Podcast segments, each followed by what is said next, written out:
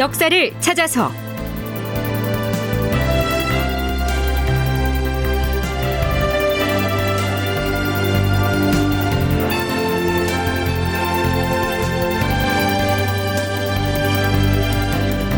제 1085편 장원서의 단합대회.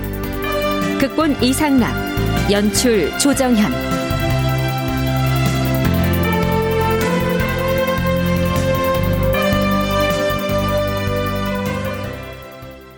여러분 안녕하십니까 역사를 찾아서의 김석환입니다 서기 1616년에 해당하는 광해군 8년 12월에 유생 윤선도가 대북 세력의 실세인 이이첨의 전횡을 격렬히 비판하는 상소를 올립니다. 모든 국정농단의 중심에 이이첨이 있으며 사관원, 사헌부, 홍문관 등 3사는 물론이고 승정원까지도 이 이첨을 추종하는 무리들로 포진돼 있다고 지적하면서 이렇게 주청을 하죠. 전하, 먼저 이 이첨에게 나란 일을 제멋대로 농단한 죄를 물어서 엄히 처벌하시옵소서. 그런 다음에는 유이분과 박승종이 임금을 무시하고 나라를 저버린 죄 또한 엄격하게 다스리시옵소서. 또한 조정 각처에 포진하고 있는 이첨의 신복들과 그 도당들에 대해서도 법률에 의거하여 엄단하시옵소서. 하지만 윤선도의 상소가 공개되자 3사의 청요직 관리들을 비롯하여 성균관의 다른 유생들까지 상소를 올려서는 이첨과 같은 충신을 모함했으니 오히려 이 윤선도를 처벌해야 한다고 목소리를 높입니다. 결국 광해군은 자신의 친위 세력인 이첨 등을 감싸 안으면서 윤선도를 멀리 함경도 경원으로 귀양 보내버리죠. 윤선도가 앞에서 이이첨과 더불어서 국정농단의 또 다른 주역으로 지목한 유희분과 박승종은 모두 광해군의 인척으로서 국왕의 근친 인물들이었습니다.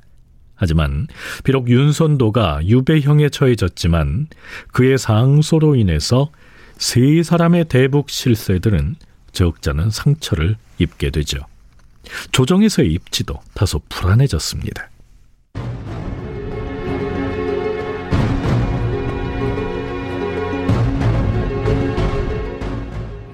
해가 바뀌어서 광해군 9년 1월에는 인목대비가 거처하는 서궁, 즉 경운궁에 화살에 매단 익명의 격서가 날아듭니다. 그 익명의 격서에는 이 이첨을 반대하는 세력이 유희분과 박승종은 물론 영의정인 기자헌까지 압박을 하고 인목대비를 끌어들여서 역모를 일으키려 한다. 뭐 이런 내용이 적혀 있었는데요. 궁궐에 수비군을 시켜서 그 격서를 화살에 매달아서 날리게 한 사람이 허균이었다 하는 이 사실은 지난 시간에 이미 밝혔습니다. 허균은 이 격서에서 이러한 글귀까지 써놓았죠. 지금의 국왕은 적자가 아닌 서자로 태어난 주제에 외람내게도 왕의 자리에 올랐으며 국왕이 되고 나서는 제 아비를 죽이고 또한 형을 죽이기까지 하였다. 광해군이 동기간인 임해군과 영창대군을 죽인 것은 맞죠. 하지만 아버지를 죽인 것은 아니었는데요. 아마도 어떤 무식한 인물이 마구잡이로 험한 말을 써서 날렸다 하는 인상을 주기 위해서 이런 억지스러운 표현을 넣었던 것 같습니다. 사실관계가 맞든 틀리든 이건 뭐 무시무시한 얘기죠. 그런데요. 광해군 일기에서는 허균이 이렇게 격설을 날리게 된 배경을 사관의 해설 기사로 따로 설명을 하고 있습니다. 그때 윤선도가 상소를 올려서 이첨을 극렬하게 배척을 하자 결국 윤선도에게 유배형을 내렸지만 임금인 광해군 역시 이첨에 대해서 의심을 하지 않을 수가 없었다. 음, 내 비록 상소를 올린 윤선도를 함경도로 귀양을 보내기는 하였으나 사실은 그가 틀린 말을 한 것도 아니지 않은가. 이참 저자가 임금인 나의 뒷배를 믿고서 사원부, 사관원, 홍문관 등에 심어놓은 자신의 신복들을 통하여 온갖 농단을 부리고 있다는 윤선도의 지적은 아마도 사실일 것이야. 그렇다면 장차 이대로 두어서는 아니될 터인데. 네, 어디까지나 추정이긴 합니다만 광해군이 이런 의심을 했을 가능성이 있다는 얘기입니다. 그렇다면 윤선도의 상소 파동이 휩쓸고 간 뒤 이이첨의 처지는 또 어땠을까요? 이때 이이첨은 임금이 윤선도의 상소 내용을 일리가 있다고 생각해서 자신을 의심할까봐 매우 두려웠다. 그래서 그는 임금이 속으로 바라고 있는 바를 헤아려서 인목 대비를 패하는 일에 앞장서기로 결심하였다. 그렇게 함으로써 자신의 입지를 강화하려고 하였던 것이다. 그러나 한 가지 문제가 있었다. 자신이 여러 차례 옥사를 일으켜서 조정의 대신들을 내쫓을 때마다 이런 죄목을 걸었기 때문이다.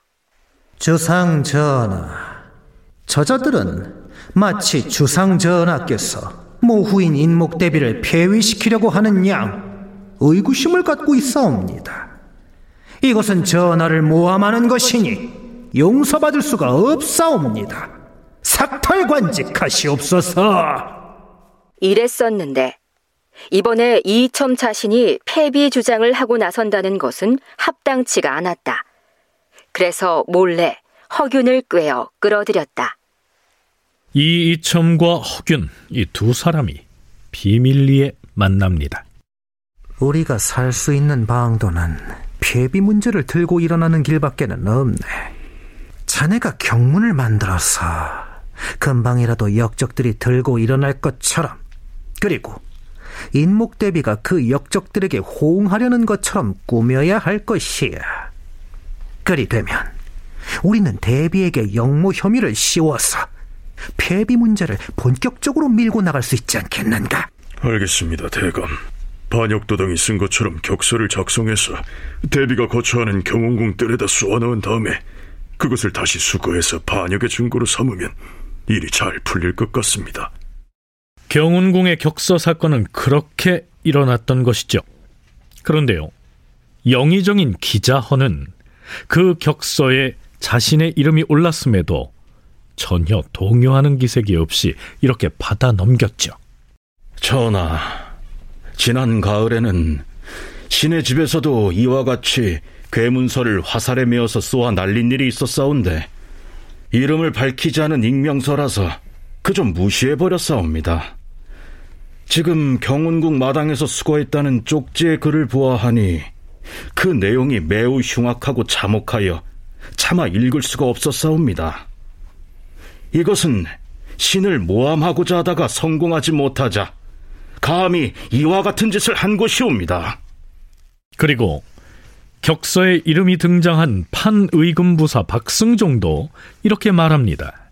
전하, 화살에 메어진 글을 보니 그 말이 흉악하고 참혹하여 차마 볼 수가 없었사옵니다.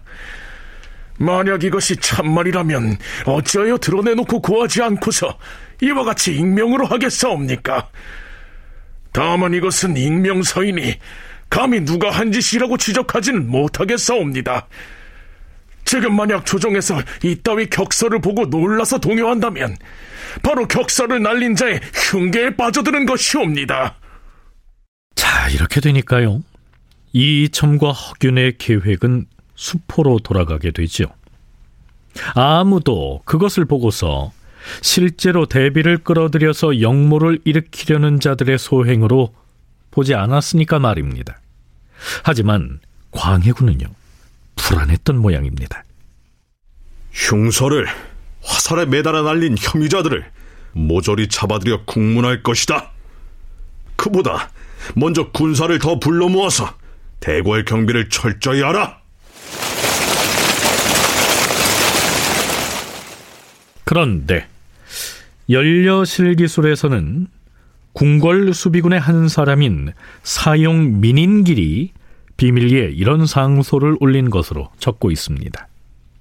주상전하, 사실 이번에 흉악한 익명서를 화살에 매달아 경운궁 앞마당에 쏘아놓은 것을 허균의 짓이옵니다. 뿐만 아니라 청백당 기사라는 문헌에서는요 이런 내용이 보입니다. 영의정 기자헌은 임금에게 전하, 이것은 간사한 사람이 화를 남에게 넘겨 씌우려는 계책이옵니다. 하오나 별다른 일은 없을 것이옵니다. 이렇게 말했으나 임금이 믿으려 하지 않았다. 그러자 기자헌은 자, 가자! 한 필의 말을 타고서 도성을 벗어나 강원도 강릉으로 가버렸다. 임금은 그 사태를 혼자 결정하지 못하고 승지를 보내서 영의정 기자헌을 불러오게 했으나 기자헌은 오지 않고서 다만 차자를 올려서 경문을 쓴 사람이 허균이라고 지목하였다. 자, 이렇게 해서 허균이 한 짓이라고 하는 사실이 암암리에 드러나자 광해군도 격서 사건의 배후에 이이첨과 허균이 있음을 알고서는 그만 덮어버리기로 한 것이죠.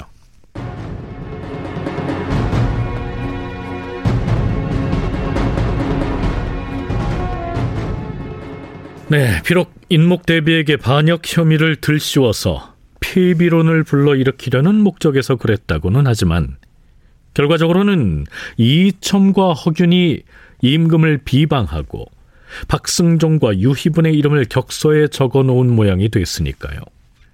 이 이첨을 정점으로 움직이던 대북 세력 내부에 앙금이 생기게 됐죠. 그래서 이루어진 회합이 바로 지난 시간에 잠깐 언급했던 장원서 모임입니다. 광해군 9년 3월 9일 궁중의 정원 관리와 과일나무 재배 등을 관장하는 장원서에서 일종의 단합 대회가 열린 것이죠.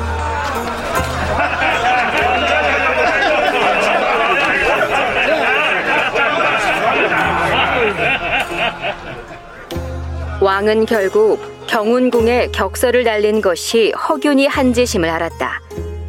어떻게든 인목대비를 패하는 일을 성사시키고자 하였으므로 그 격서 사건은 내버려둔 채 불문에 붙였다. 하지만 격서에 이름이 등장한 박승종과 유희분 등이 몹시 몰아붙였으므로 이첨의 처지가 매우 궁색하게 되었다. 그래서 이첨은 감언이설로 유희분과 박승종을 장원서로 꿰어서 서로 화해하고 동맹을 맺기로 약속하였다. 모임이 있다는 사실을 전해 듣고 왕이 몹시 기뻐하여 술과 음식을 내려주었다. 그뿐이 아니었죠. 그 잔치판으로 승정원의 승지가 달려오는데요. 아, 무슨 말이요. 대, 대감들! 내 주상전에 수서를 가지고 왔습니다. 뭐라? 전하께서 수서를 우리한테 갖다 주라고 하셨단 말인가? 아, 그렇습니다. 자, 어서 읽어보시죠. 자이 수서란 손수 쓴 편지를 말합니다. 이런 내용이었죠. 과인이 며칠 전부터 병을 알아오고 있는데 하지만 병 중임에도 경들이 장원소에서 모임을 갖는다는 말을 들으니 참으로 기쁘도다. 아, 이것은 우리 종묘사직의 복이 아니겠는가? 내 마음이 몹시 기쁘고 또한 그대들을 가상하게 여기노라.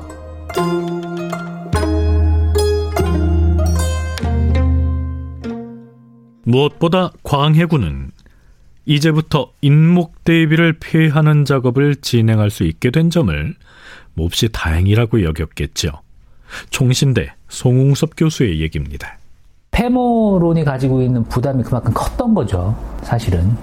광해군은 은연중에 그런 것들을 이렇게 진행을 시키고 있었지만 이 대북 세력 내에서도 이 부분에 대한 부담이 적지 않았던 것이고요.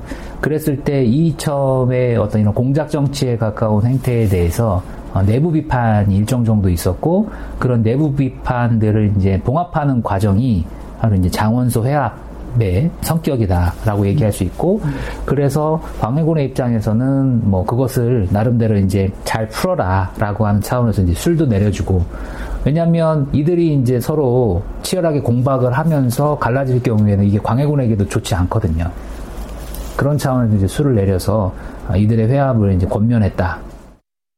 장원소에 모인 이들은 국왕이 하사한 술을 마시면서 즉석에서 시를 한 수씩 지어서 읊어 자신의 마음을 표현합니다.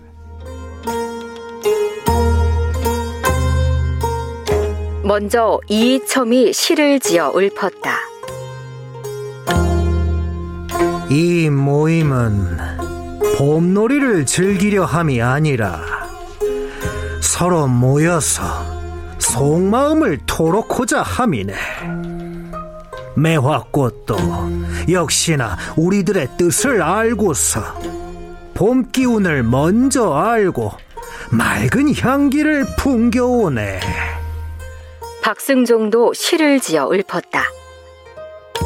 아흐레 동안 분주하다가 열흘 만에 서로 만나니 그동안에 쌓인 회포 얼마나 애달팠던고 매화의 꼿꼿한 자태가 맑은 운치를 같이 하니 향기로운 어주에 우리 모두가 취하노나 다음으로 유희분의 시는 이러하였다. 그대여 말을 말라. 한가로움과 분주함이 다르다고. 철석 간장은 더욱더 굳세기만 할 뿐. 오얏꽃, 복사꽃의 희고 붉음은 나와는 상관없으니 한겨울 송백 같은 절개를 보존하기로 기약하네. 앞으로는 서로 반목하는 일 없이 마음을 모아서 단합하자. 뭐 이런 내용들이죠.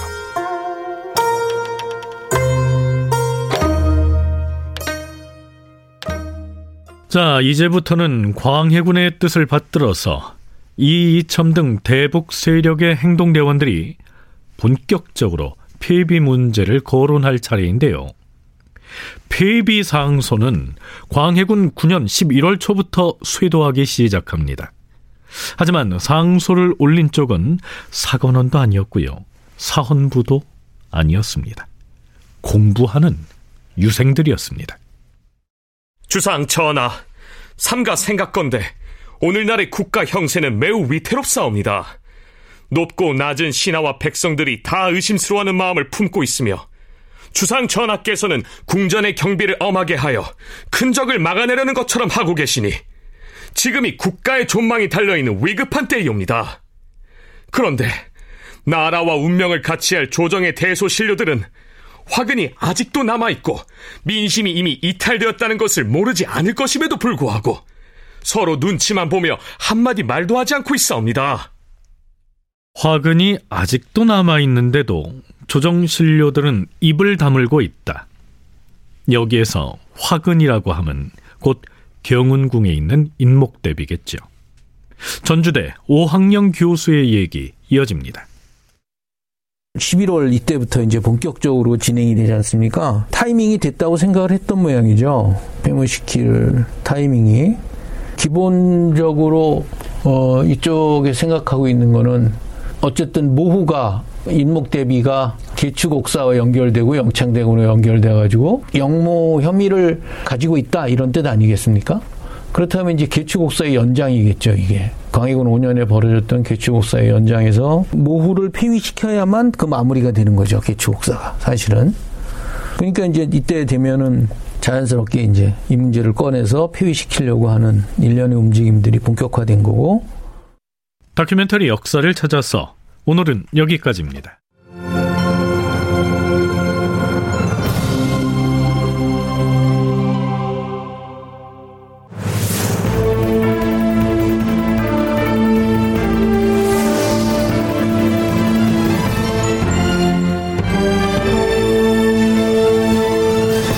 다큐멘터리 역사를 찾아서 제 1085편 장원서의 단합대회 이상락 극본 조정현 연출로 보내드렸습니다.